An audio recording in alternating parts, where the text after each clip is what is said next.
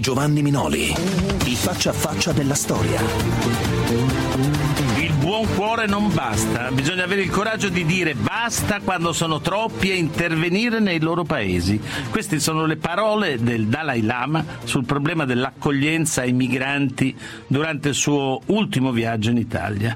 Ecco, noi l'avevamo incontrato a Dharamshala in India dove vive.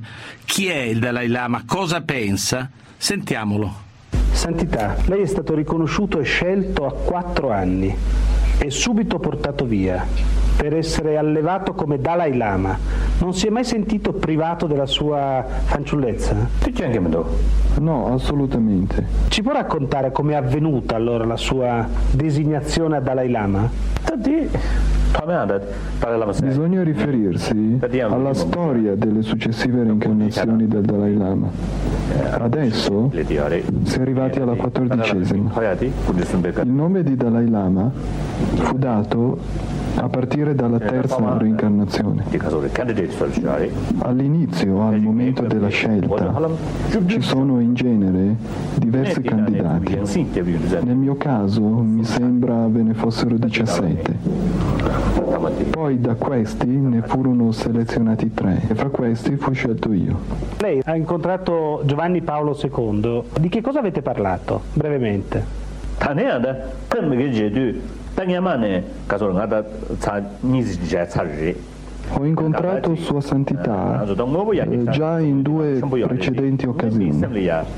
Abbiamo discusso eh, del fatto che benché il progresso esteriore sia veramente notevole, è difficile per l'uomo trovare la pace interiore. Per cui eh, il progresso scientifico-tecnologico deve essere accompagnato anche da un progresso interiore. Ecco, prima di incontrare il Papa Voitila, nel 73 aveva incontrato anche Paolo VI. Che, che cosa eh, l'ha colpito nella differenza fra i due papi? Prima di tutto, quando incontrai Paolo VI, il Papa mi parlò attraverso un interprete. E eh, il dover passare attraverso un interprete in genere rende difficile comunicare ma mi dette l'impressione eh, di possedere un vivo interesse per le religioni orientali. Uh, in quanto a Giovanni Paolo II, prima di tutto uh, l'ho appunto potuto incontrare più volte. Poi penso che in un certo senso uh, abbiamo una storia personale molto simile. Eh, entrambi abbiamo dovuto affrontare gravi problemi. Ma chi è Gesù Cristo per il Dalai Lama? Come buddista eh, considero Gesù Cristo un essere superiore, una manifestazione di Buddha o un Bodhisattva, un essere superiore insomma.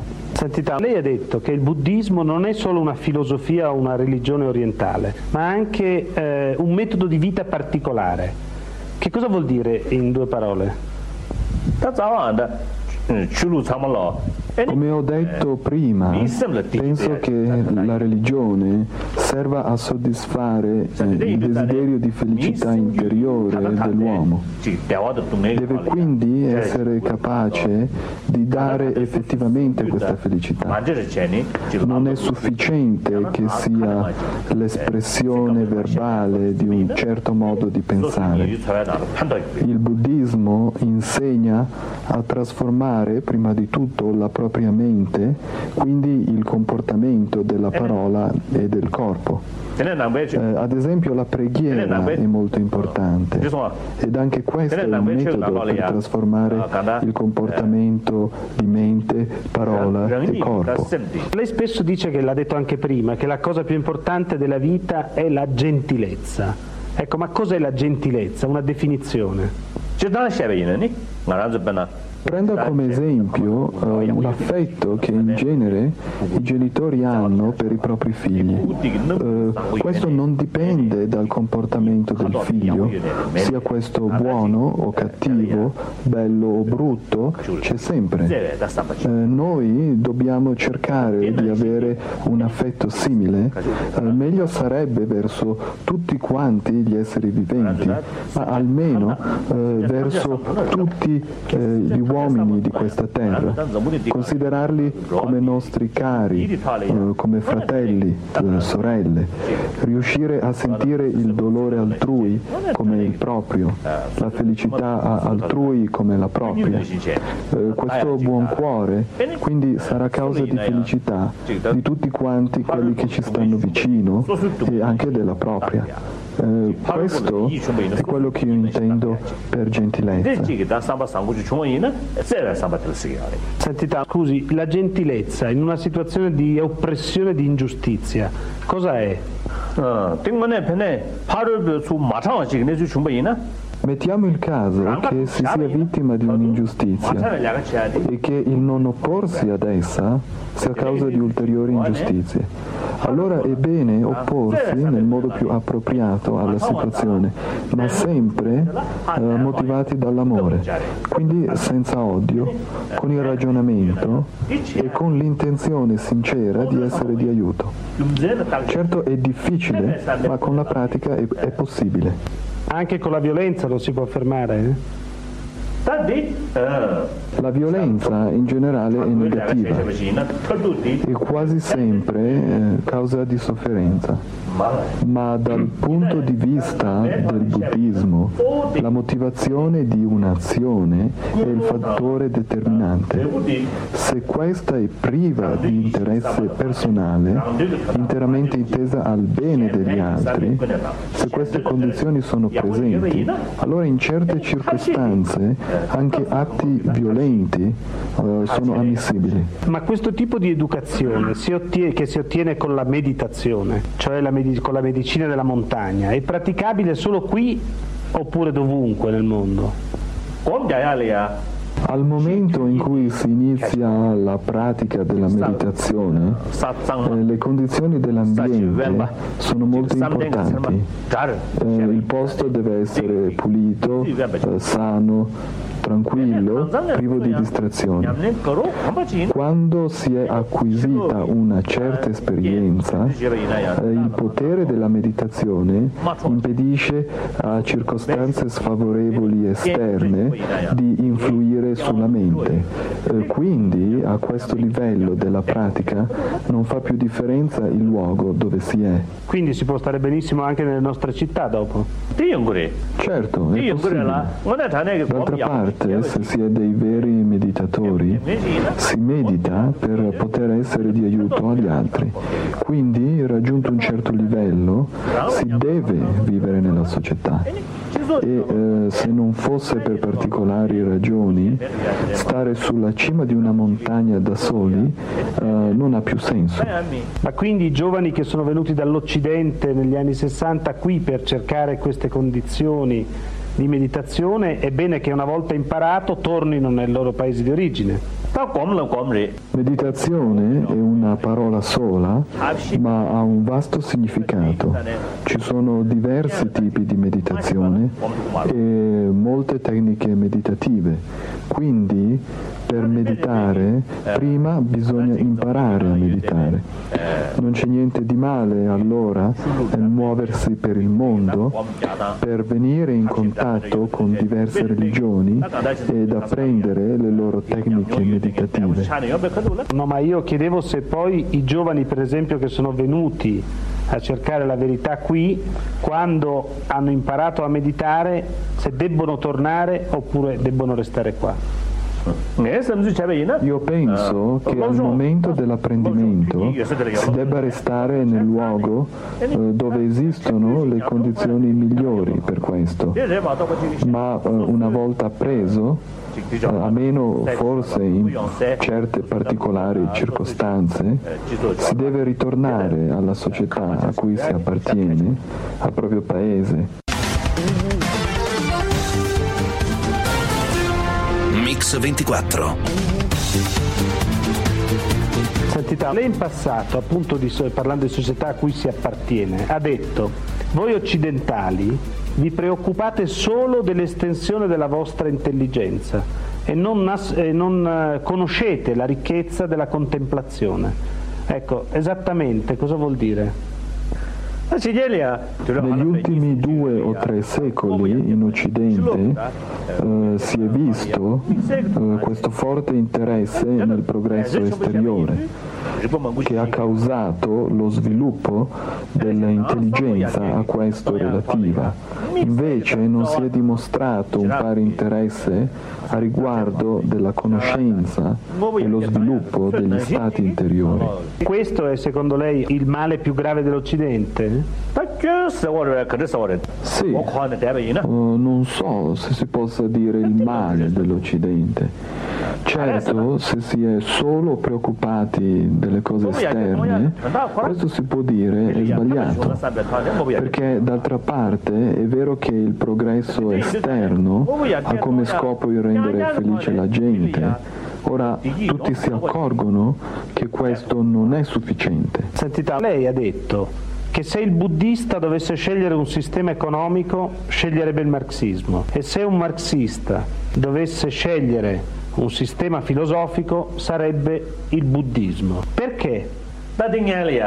Prima di tutto bisogna dire che il buddismo parla di qualcosa eh, come di una creazione personale, nel senso che la condizione del proprio futuro è determinata e creata da ciascuno di noi. Eh, non c'è nessun altro che ci impone la nostra condizione futura. Eh, da questo punto di vista c'è una certa affinità con il marxismo. Allora come mai dopo l'occupazione da parte dei, dei, comunisti, dei marxisti cinesi del suo paese, il Tibet, lei è andato in esilio? Cioè cosa non le piace allora del marxismo cinese? Prima eh, mi riferivo al marxismo originale. Ci sono molte nazioni che dichiarano eh, di seguire eh, l'ideologia marxista, ma al momento di metterla in pratica in realtà eh, seguono politiche di potere, eh, nazionalismo, eccetera. Comunque i cinesi l'hanno invitato a ritornare in Tibet, lei però non, è, non, ha, non ha accettato fino ad oggi, perché? La cosa non riguarda la mia persona. Io non considero né me stesso né l'istituzione del Dalai Lama importanti. I 6 milioni di tibetani in Tibet sono ciò che conta. Sono esseri umani che hanno per migliaia di anni posseduto la loro cultura, eh, le loro profonde tradizioni. È il benessere di questi tibetani che in sostanza è ciò che mi sta a cuore. Ora io mi devo chiedere, eh, per loro è più utile che io rimanga in esilio o che ritorni. Per ora credo che sia meglio che io resti fuori dal Tibet. Uh, molti tibetani in Tibet vorrebbero incontrarmi più presto, ma queste stesse persone mi sconsigliano di tornare. Lei a proposito della sua eh, partenza dal, dal Tibet ha detto se fossi rimasto in Tibet sarei rimasto molto più conservatore, l'essere andato via mi ha reso più aperto. Ecco, che cosa ha imparato di importante fuori dal Tibet? Penso che eh, quando un uomo si trova a dover passare un periodo difficile, eh, se sa affrontare e anche mettere a frutto queste difficoltà, la sua esperienza e il suo coraggio aumentano e così anche la capacità di accettare la realtà. Sentita, lei è capo politico e anche religioso del suo popolo. In Occidente ci sono voluti secoli per separare questi due ruoli. Lei come li concilia? Dalla religione deriva il bene della società, così pure dalla politica. Eh, la religione si occupa dello sviluppo delle qualità del pensiero. Ora, se un'azione politica ha una motivazione positiva, sarà di vero aiuto. Se invece è motivata da interessi personali, inganno, eccetera, sarà un'azione politica oppressiva, eh, dannosa, eh, non è vero.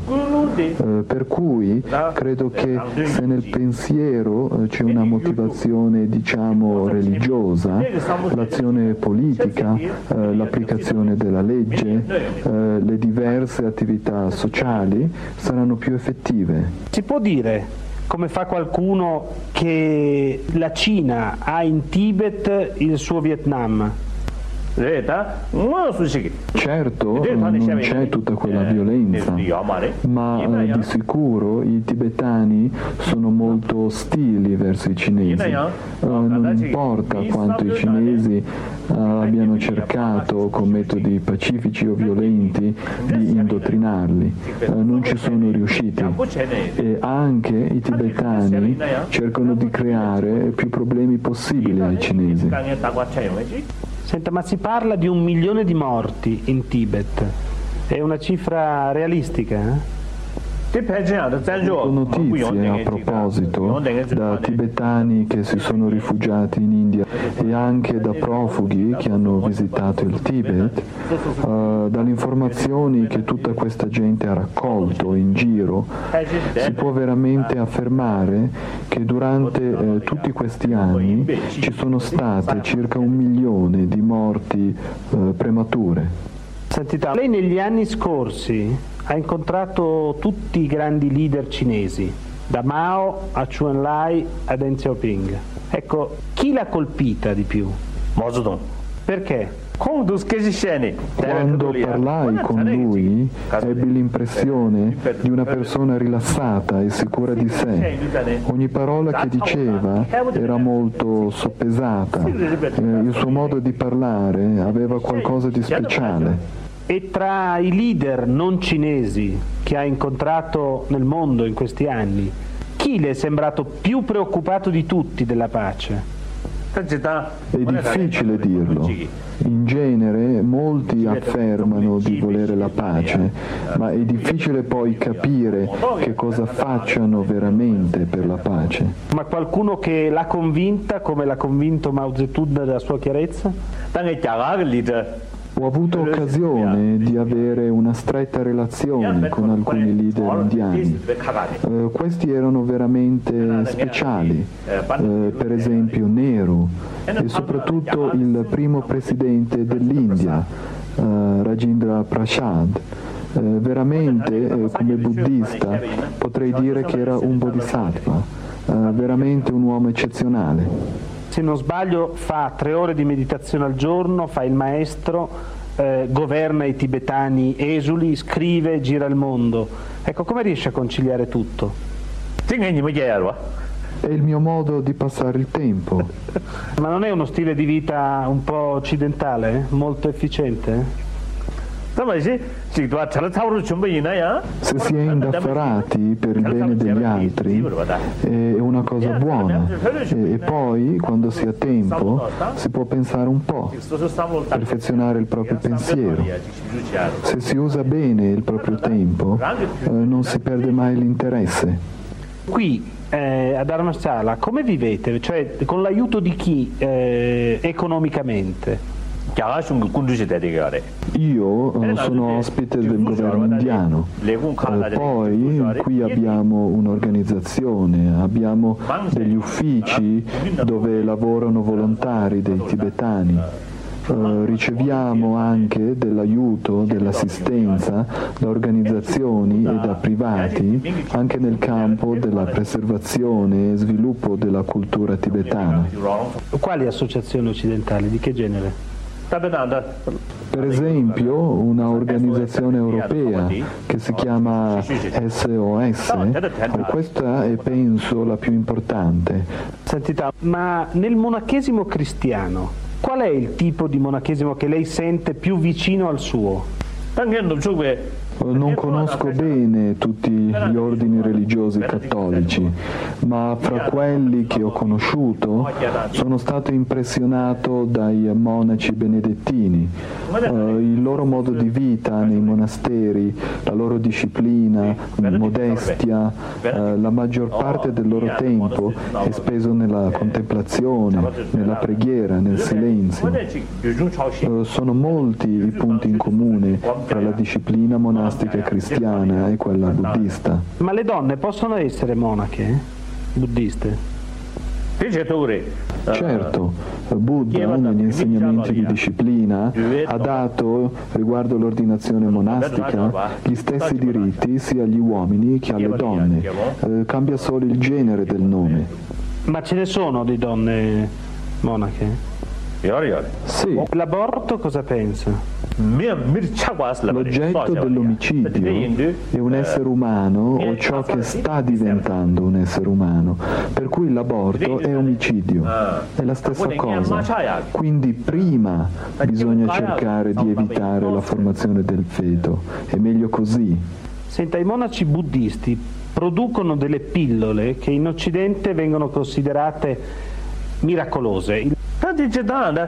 Per mezzo di preghiere, meditazioni, rituali, recitazioni di mantra, si ottengono certe sostanze benedette di diverso tipo in dipendenza dalle diverse classi del Tantra a cui appartengono, uh, insomma dei diversi rituali. Ma lei preferisce il comunismo cinese o quello sovietico?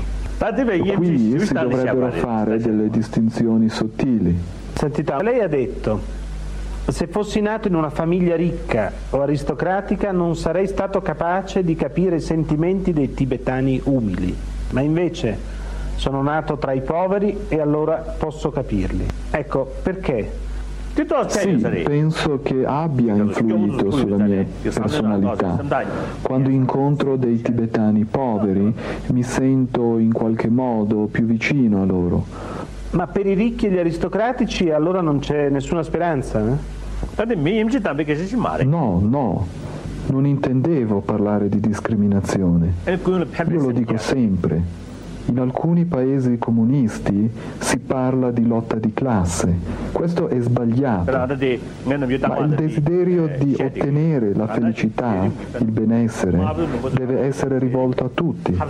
Se si cerca di ottenerlo con l'odio, anche se si parla di socialismo, in pratica quello che avviene è che si toglie quel po' di benessere che c'è e non se ne ottiene per nessuno. Sentita, un'ultima domanda.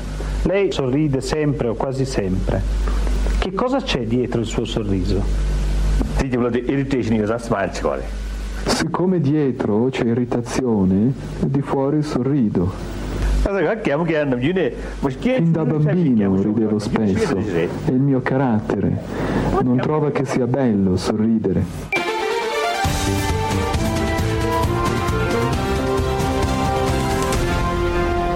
Mix 24. La storia. L'avvocato Giorgio Ambrosoli di 45 anni. Io non lo devo salvare, ma da questo momento non lo salvo più. È stato ucciso questa notte a Milano. Perché lei è segno solo di morire ammazzato come un cornuto. Giorgio Ambrosoli, liquidatore dal 74 della banca privata italiana che faceva capo al finanziere Michele Sindona. Certo eh, era una persona che in termini romaneschi io direi se l'andava cercando. La sera dell'11 luglio del 79 a Milano un sicario venuto da New York uccide Giorgio Ambrosoli, 46 anni, tre figli, commissario liquidatore della banca privata di Michele Sindona. Quella di Giorgio Ambrosoli è la storia di un eroe borghese, come lo ha definito Corrado Staiano, un uomo normale ma straordinariamente capace, che ha messo il suo talento e la sua vita al servizio dello Stato e della legge. La sua vicenda si intreccia alla grande finanza, alla politica, alla mafia, ma soprattutto si intreccia con la parabola di Michele Sindona, il finanziere siciliano che dal nulla costruisce un'immensa fortuna che poi improvvisamente fallisce. Nell'80 Sindona viene addirittura condannato a 25 anni di prigione negli Stati Uniti e noi eravamo andati a intervistarlo proprio lì, nel carcere di Otisville. Lei nega i suoi rapporti con la mafia. Non può negare però di aver avuto rapporti con Gambino e con il suo clan, come ha anche confermato suo genero Giansandro Magnoni. Io ho avuto rapporti con Gambino e i miei rapporti con Gambino e non con la mafia sono stati dichiarati da me, non trovati da nessuno. Io conoscevo il padre di Gian Gambino perché andavo al caffè Italia, dove vanno tutti gli italiani che vivono in quella zona, a prendere il caffè e veniva Gambino. E quindi lei come... un giorno che doveva vendere la sua automobile che era Cadillac che io l'ho comprata. Ma lei allora come definirebbe i suoi rapporti con la mafia italo-americana? Io non ho rapporti con la mafia italo-americana. Nato a Patti nel 1920, Sindona si trasferisce a Milano e inizia la scalata al salottuono della finanza. Si fa conoscere anche all'estero. Il mensile Fortune Fortune lo definisce uno dei più geniali uomini d'affari del mondo. Nel 1974, al culmine della carriera, controlla 146 società in 11 paesi nel mondo. Ma la svolta per lui arriva in un incontro notturno nella primavera 1969. Papa Paolo VI riceve in segreto Sindona e lo incarica di vendere il patrimonio immobiliare del Vaticano. Ma lei non si è mai sentito uh, investito del ruolo di banchiere del Vaticano? No, questa cosa significa il ruolo banchiere del Vaticano? Io ho fatto degli affari col Vaticano, credo di aver aiutato il Vaticano in un momento difficile, forse di avergli aiutato una bancarotta quando ho rilevato tre società, mi hanno consegnato bilanci falsi, gliel'ho detto, mi hanno detto che Dio mi avrebbe compensato e loro mi avrebbero aiutato, cosa che non si sono guardati evidentemente bene dal fare, questa è un'importanza. Ma il raggio d'affari di Sindona si estende sempre di più, come ricorda Corrado Staiano. Poi naturalmente allarga il suo campo di indagine fino a quando verrà definito da Giulio Andreotti il salvatore della lira. Perché eh, dette un allarme su quelli che erano i pericoli di un sistema finanziario internazionale che nell'immediato forse pochi compresero, che però poi si è visto quanto fosse tempestivo. Proprio in una conversazione con Andreotti, infatti, Michele Sindona ha lanciato un allarme sulla crisi finanziaria in arrivo. Di lì a poco, nel 1973, lo shock petrolifero gli darà ragione. Ma intanto, nel 1972, Sindona ha comprato il 25% della Franklin National Bank per 40 milioni di dollari. È una quota gli garantisce il controllo della ventesima banca degli Stati Uniti.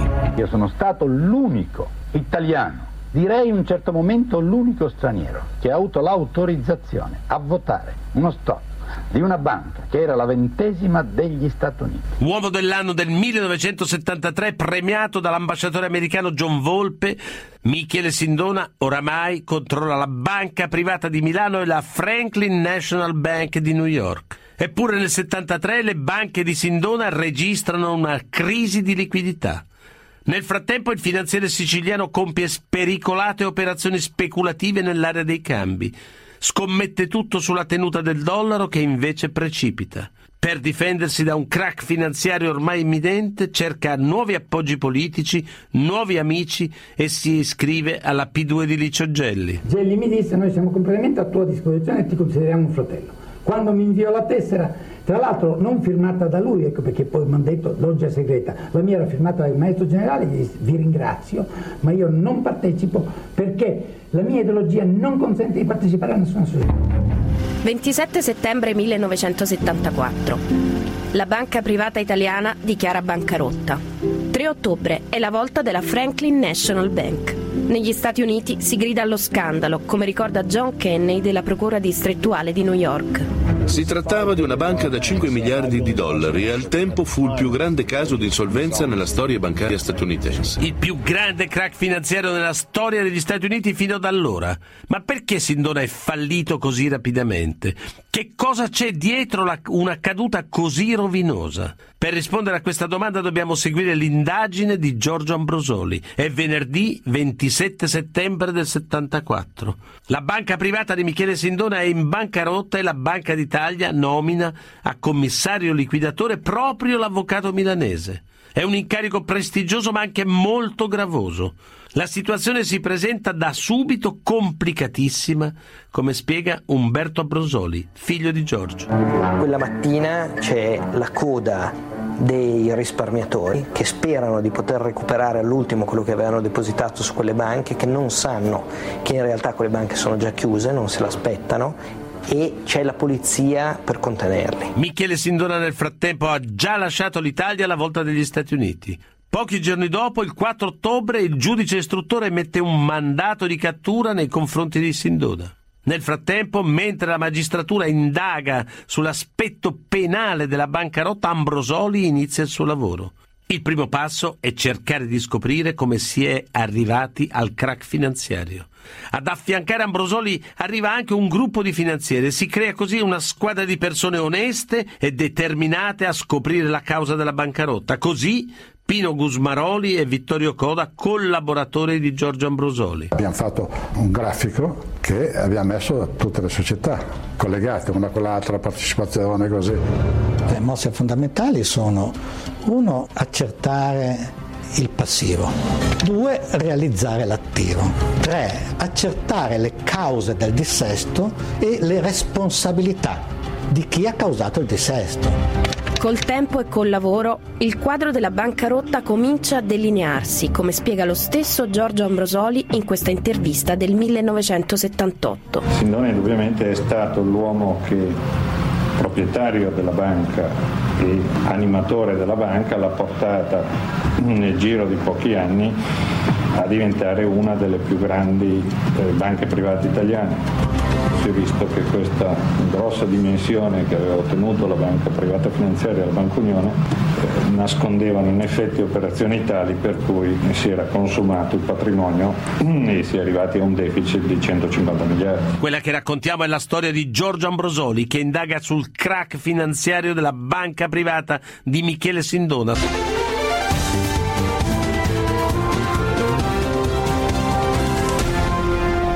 Mix 24 la storia. Rieccoci su Radio 24, vi stiamo raccontando la storia di Giorgio Ambrosoli, ucciso da un sicario nel luglio del 78. Ambrosoli sta indagando sul deficit della banca privata di Sindona. Si tratta di 150 miliardi di lire, ovvero circa 800 milioni di euro di oggi. Un buco enorme che Ambrosoli come commissario liquidatore deve cercare di sanare per poter pagare i creditori. Michele Sindona intanto è latitante a New York e dagli Stati Uniti cerca di ostacolare Ambrosoli in ogni modo. Sindona può anche contare su amicizie molto molto influenti, come ricorda Massimo Teodori, componente della commissione parlamentare d'inchiesta sul caso Sindona.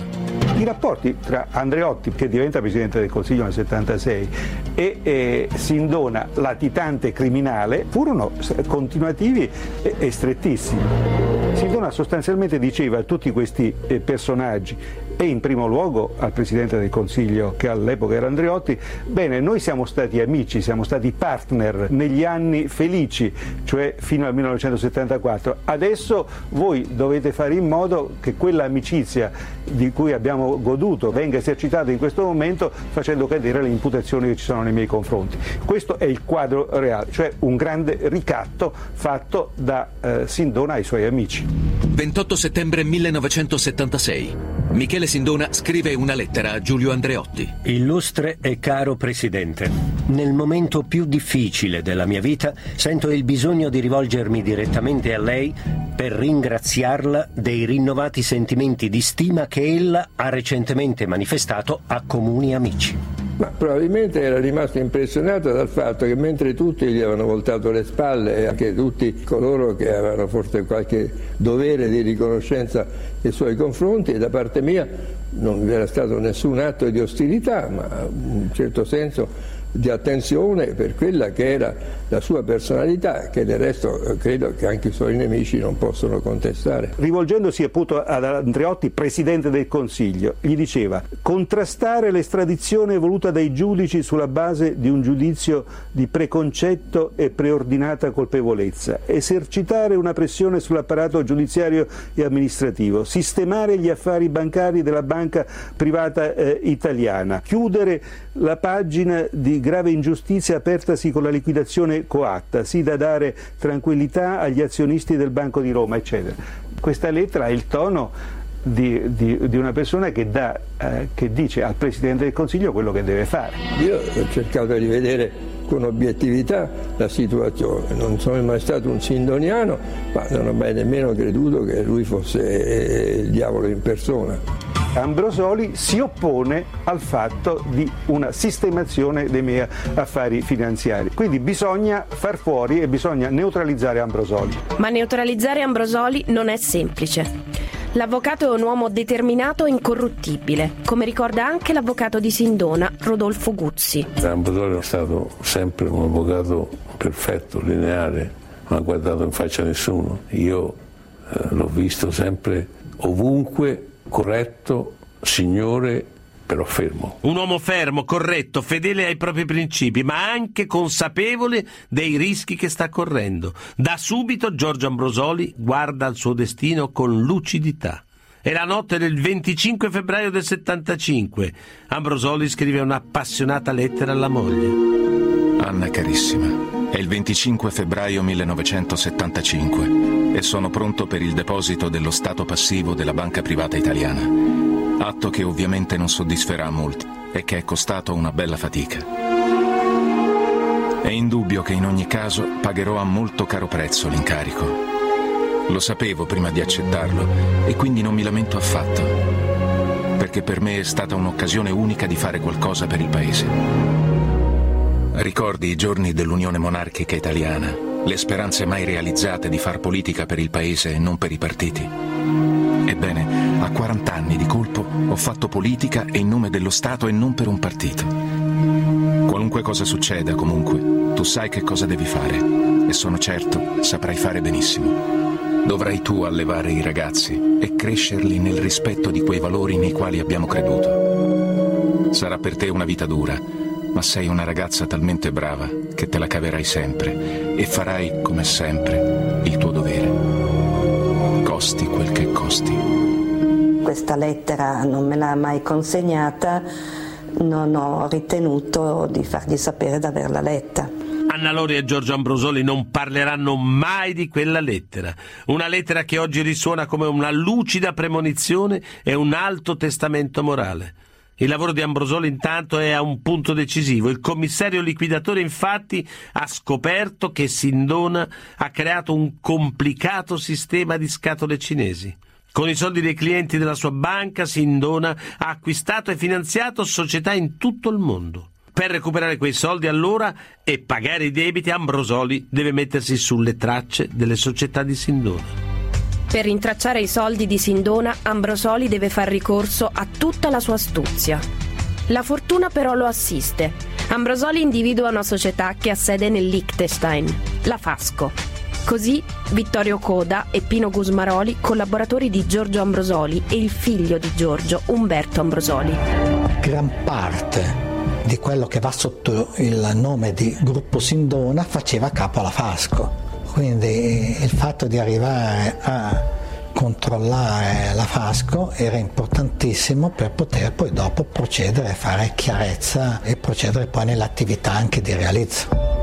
È arrivato un fax dove diceva che eh, veniva a scadere il consiglio di amministrazione della Fasco. Quel fax papà lo legge non come un avvertimento qualsiasi, guardate che c'è qua un dossier titolo intostato a voi, ma come l'opportunità per entrare attraverso quel dossier titoli subito nella Fasco, scalzare i vertici di comando della Fasco, sostituirvisi e dall'interno di questa realtà acquisire tutte quelle informazioni che appunto con le rogatorie e con i vincoli del segreto bancario era impossibile ottenere. Si era creato un pochino di, sai, un po' di, di euforia, però per poter agire bisogna dimostrare che le azioni di Fasco erano state comprate da Sendona con soldi della banca.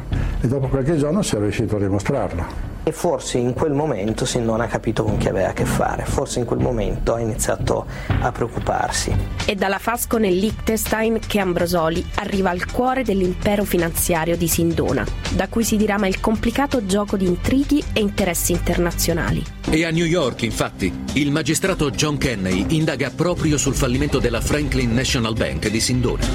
Kenney incontra Ambrosoli, che gli offre un aiuto decisivo. Ero molto sorpreso, ma anche soddisfatto perché ci stava offrendo i frutti del suo lavoro, che era stato enorme. Per ogni cosa lui aveva dovuto richiedere assistenza all'estero e svolgere interrogatori, quindi avremmo impiegato mesi, se non addirittura anni, per raccogliere tutte quelle informazioni che invece Ambrosoli ci fornì in poche ore. Fece molte cose e fu di grande aiuto. Era un uomo cortese e instancabile. Ma le due cose più importanti furono la spiegazione delle macchinazioni di Sindona e delle modalità con cui prendeva i depositi bancari e li utilizzava come fondi personali. Con i soldi dei clienti delle sue banche, insomma, Sindona comprava altre banche e altre società. Ma grazie al lavoro di Ambrosoli, anche la giustizia americana adesso ha degli elementi concreti su di lui. A questo punto Sindona capisce che Ambrosoli è un avversario, un avversario temibile da non sottovalutare. È il momento di passare al contrattacco. Dopo il crack della banca privata è lo Stato italiano a farsi carico dei suoi debiti. La mancata riscossione dei crediti ricadrebbe così tutta sulle spalle dei contribuenti. Gli obiettivi sono opposti.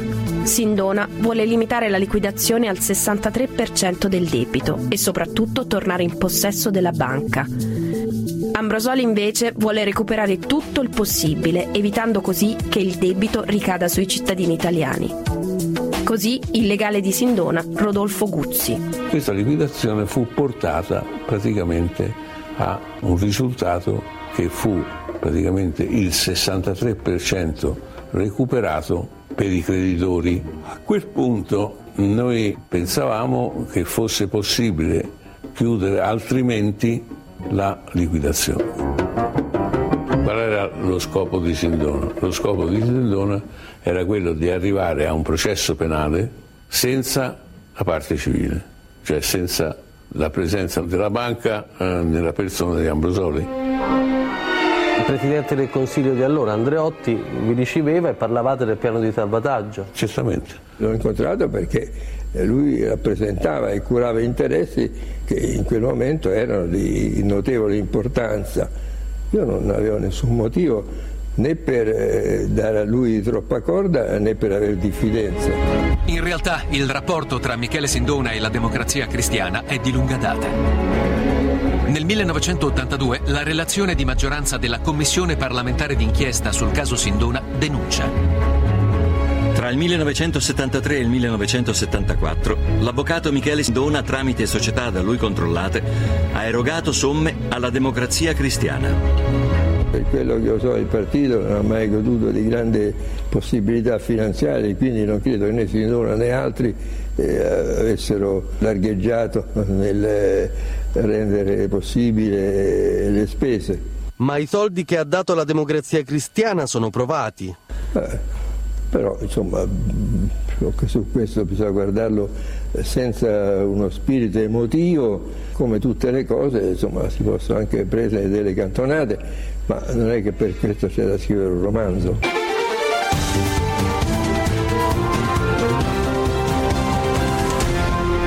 Mix 24. La storia. Rieccoci su Radio 24 con la storia di Giorgio Ambrosoli, l'eroe borghese, come lo ha definito Corrado Staiano, che si scontra con un sistema finanziario criminale, quello di Michele Sindona, che gode di forti appoggi politici in Italia, grazie anche ai finanziamenti fatti al Partito della Democrazia Cristiana. Ma se Sindona gode ancora di appoggi politici, Giorgio Ambrosoli è sempre più solo. A schierarsi apertamente al suo fianco è quasi soltanto la Banca d'Italia, guidata dal governatore Paolo Baffi e dal vice Mario Sarcinelli. Ma anche all'interno della banca privata, pur commissariata, si annidano i nemici di Ambrosoli. Spesso per motivi di lavoro Ambrosoli si incontra con gli avvocati difensori di Sindona, ma non può immaginare quanto sta per scoprire. È l'aprile del 1978.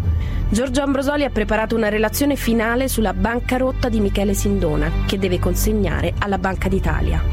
Un documento ancora segreto che tuttavia gli avvocati difensori di Sindona mostrano di conoscere già.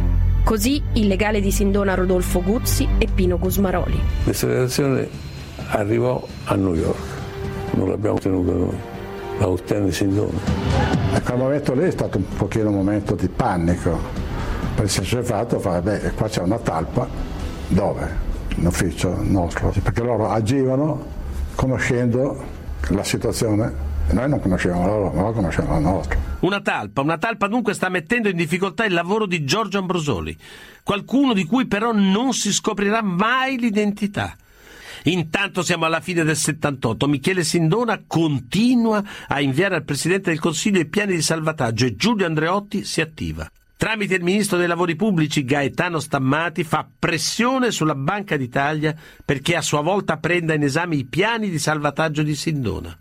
Ma la Banca d'Italia oppone un netto rifiuto. Così Giulio Andreotti e il legale di Sindona Rodolfo Guzzi. Naturalmente non è che avessi in mano il bastone dorato per eh, poter fare dei miracoli, ma quello che mi pareva giusto fare io l'ho fatto senza crearmi troppi problemi né complessi.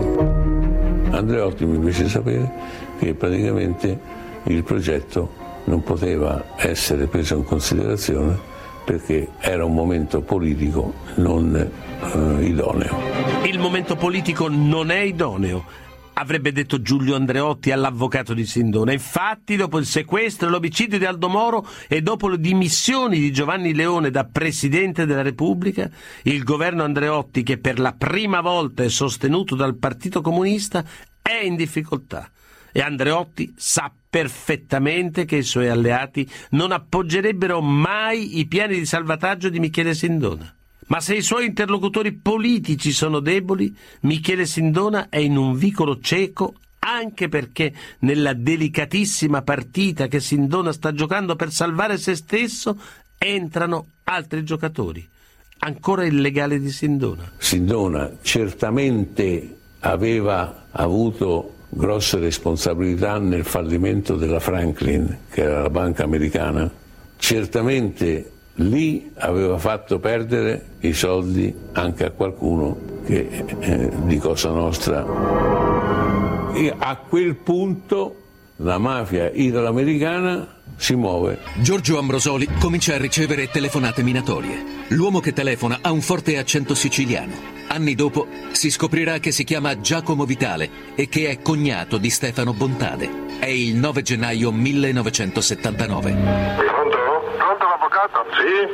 Se le può fare piacere, gli volevo dire questo. Io se le sto chiamando da Roma, sì. che sono a Roma, e puntano il dito tutto su di lei, come se lei che non vorrebbe collaborare. Sì, ma puntano per che cosa? Me lo spiega? Perché dice che lei non vuole collaborare e aiutare quella persona. Ma cosa significa questo intervento diretto di un mafioso? Così il magistrato Giuliano Turone. Giacomo Vitale tira in ballo i suoi argomenti mafiosi in modo tale da ottenere che Ambrosoli si spaventi e faccia quello che desidera Sindona, e cioè che non spinga più per l'estradizione e che non si opponga più ai suoi piani di salvataggio. E il grande, il grande mi ha capito che no? Il grande immagino sia Sindona, no? Eh, eh no, il signor Andreotti. Chi, Andreotti? Sì. Oh. Ha telefonato e ha detto che aveva sistemato tutto ma che la causa è sua. Ma sono io contro esatto. Andreotti. Perciò ci dico, se stia a guardare che lo vogliono mettere a lente i guai. Va bene? Mi dispiace che non ho più gettoni. La chiamo domani alle 12 e mezza all'una. Benissimo. Arrivederla di nuovo. Io sull'agenda registravo tutto quello che mi accadeva con i miei clienti. Il 10 gennaio io mi trovavo a Milano e alle ore 12 incontro l'avvocato Ambrosoli. In quell'incontro c'è la famosa telefonata del Picciotto. Pronto? L'avvocato? Sì, buongiorno. Buongiorno. E allora? Allora ho Catoguzzi è qui ma non mi sa dire cosa dovrei fare io. Come non ce l'hanno detto? No. Ma è impossibile, per me mi è stato detto questo qua di andare a New York entro tre giorni, lei deve telefonare a chi sa e farsi dare i documenti. Capisce perché entro tre giorni lui non ci fanno l'estradizione o no? Gli avvocati a lei non ci hanno detto niente. Di andare a New York? No. Non gliel'hanno detto? No. Sono dei figli di puttana. E io ho l'impressione che devo cominciare di loro. Loro dicono che devo cominciare da lei, io invece comincio da loro, queste razza di buffone e cornote. Alle 17.30 parlo con- Michele Sindona che si trova a New York. Senti Michele, se tu pensi di eh, andare avanti su questa, eh, su questa strada di minacce è inutile farti assistere dagli avvocati. Noi ce ne andiamo e tu fai quello che ti pare. Ma andare a New York a far cosa? Ci vuole la sua persona, dato che lei è curatore fallimentare, sì. dell'avvocato, come scarso si chiama, Sindore. Sono spiegato. È assolutamente assurdo che prenda, vada in America a far cosa? Ma si incontra con lui. Poi, fra l'altro, una co- fate una cosa che è, che è bestiale, perché tutte queste cose qui vengono registrate. Quindi voi vi trovate anche con delle prove a carico. Pronto,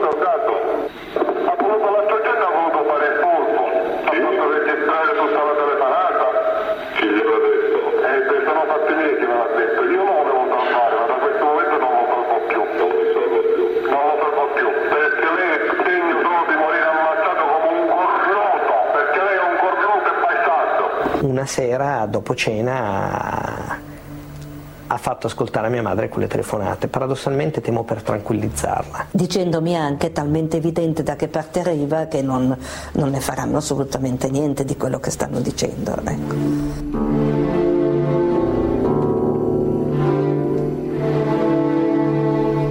Io per caso quella notte mi sono svegliato, probabilmente perché avevo sete, ho sentito la voce di papà, ho sentito la voce della mamma, non ho capito di che cosa stessero parlando e ho pensato di fargli uno scherzo. In realtà quando sono arrivato dietro quella porta ho sentito anche le telefonate.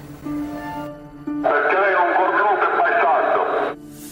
Ho fatto finta di niente, non ho aperto la porta, sono tornato nel mio letto. Da lì a breve mia madre e mio padre hanno saputo che avevo sentito le telefonate e papà mi ha tranquillizzato tantissimo.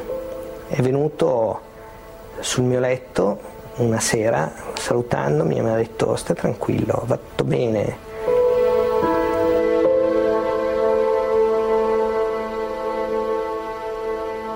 E al di là delle parole che ha usato c'è riuscito, c'è riuscito.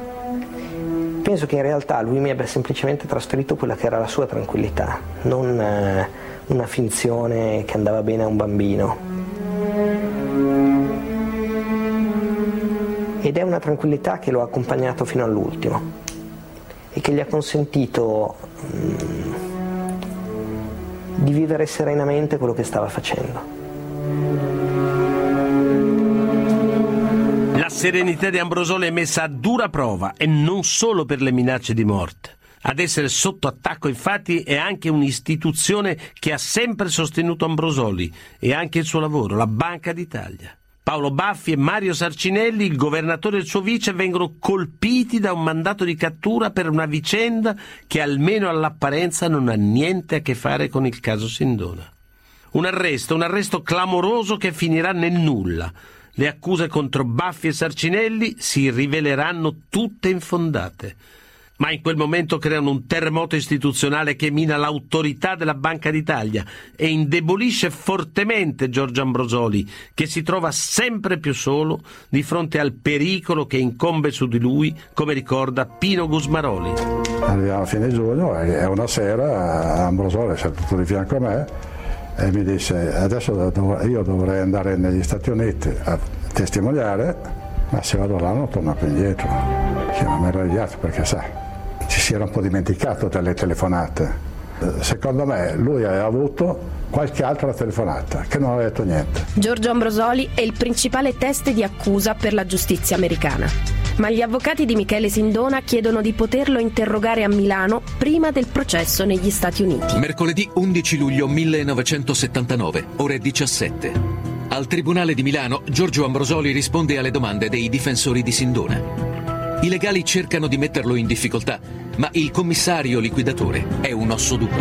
A un certo punto Ambrosoli dice non una lira è uscita dalle tasche di Sindona per comprare la Frank, sono tutte risorse che sono uscite dalle banche. Quella deposizione risulterà decisiva per l'accusa nel processo americano a Michele Sindona. Ma il commissario liquidatore non vedrà mai l'esito di quel processo, le sue ore infatti sono contate. È la sera di mercoledì 11 luglio del 79. Ambrosoli appare sereno. Va a cena con alcuni amici fidati, poi, poi la compagnia si trasferisce a casa sua per guardare alla tv un incontro di box. Ambrosoli e i suoi amici arrivano a casa in tempo per vedere l'inizio della prima Si ripresa. avventa subito... Quando ormai il match volge al termine, squilla il telefono. È quasi mezzanotte. Quando Ambrosoli risponde, dall'altra parte c'è solo il silenzio. Ambrosoli scende per far uscire i suoi amici. Dopo aver accompagnato gli amici, Ambrosoli torna a casa. Parcheggia a fianco del passo carrabile. Chiude la serratura della portiera, ma una voce lo chiama. Il signor Ambrosoli? Lui ha detto sì e gli ho detto mi scusi signor Ambrosoli e gli ho sparato quattro colpi. Questa è stata la sua confessione. Giorgio Ambrosoli muore pochi minuti dopo. Quando sono venute due amiche l'ho capito dalla, dalla loro espressione e, e dal pallore di tutte e due che sicuramente la cosa era diversa da come io me ne immaginavo. Al dolore terribile della famiglia non si unisce il cordoglio dello Stato. I funerali di Giorgio Ambrosoli si celebrano in una Milano estiva e a dir poco distratta, senza la partecipazione delle autorità. Ma il sacrificio dell'eroe borghese non è vano.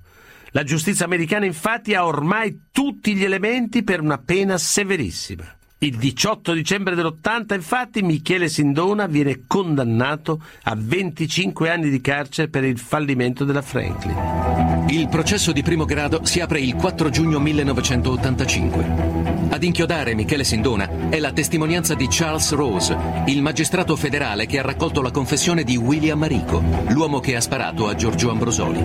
Prima di morire in un tentativo di evasione nel 1984, Arico aveva ricostruito il suo incontro con Michele Sindona e un intermediario, Robert Venetucci. È il luglio 1979. Una sera, proprio agli inizi di luglio, Venetucci, Arico e Sindona andarono insieme a un ristorante di Staten Island, a New York, il Concadoro. In macchina, durante il tragitto, Sindona e Venetucci dissero ad Arico che Sindona voleva che Giorgio Ambrosoli fosse ucciso. Per questo omicidio Sindona gli avrebbe dato 50.000 dollari. Ma Michele Sindona smentisce ogni accusa. A sentire lui sarebbe tutto falso. Falsa l'accusa di essere il mandante dell'assassinio di Giorgio Ambrosoli, falsa l'accusa di essere un bancarottiere. Secondo Sindona, infatti, alle origini della sua fine ci sarebbe solo un complotto. Un complotto ordito da un suo acerrimo nemico ed ex amico, l'ex presidente di Mediobanca Enrico Cuccia.